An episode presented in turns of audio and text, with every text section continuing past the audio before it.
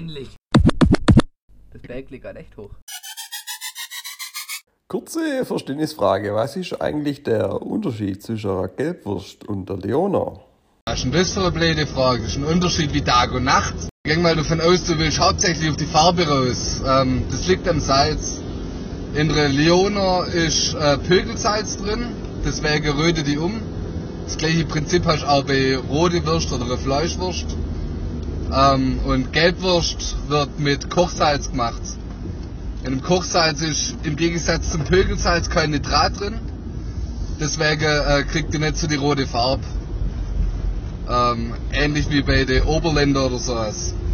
Lieber Stefan, ein herzliches Dankeschön für die ausführliche Ausführung dem Unterschied von der Gelbwurst zu der de Leona. Zu meiner Schande muss ich an dieser Stelle gestehen, dass äh, mir die Gelbwurst bis äh, dato noch unbekannt war, zumindest nicht bewusst.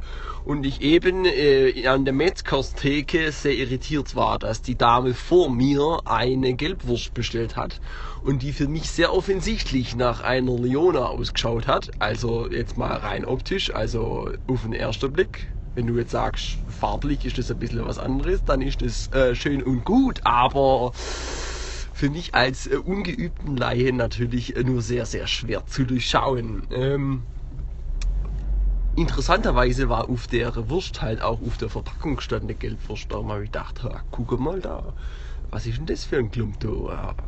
Aber muss ich mal bei Zeit hin probieren, ob das äh, meinem Gaumen geschmeckt. Lieber Stefan, mein herzlichstes Dankeschön und einen äh, hervorragenden äh, Rutsch auf ihrer Rodel, also in deinem Caddy, gell? Ade.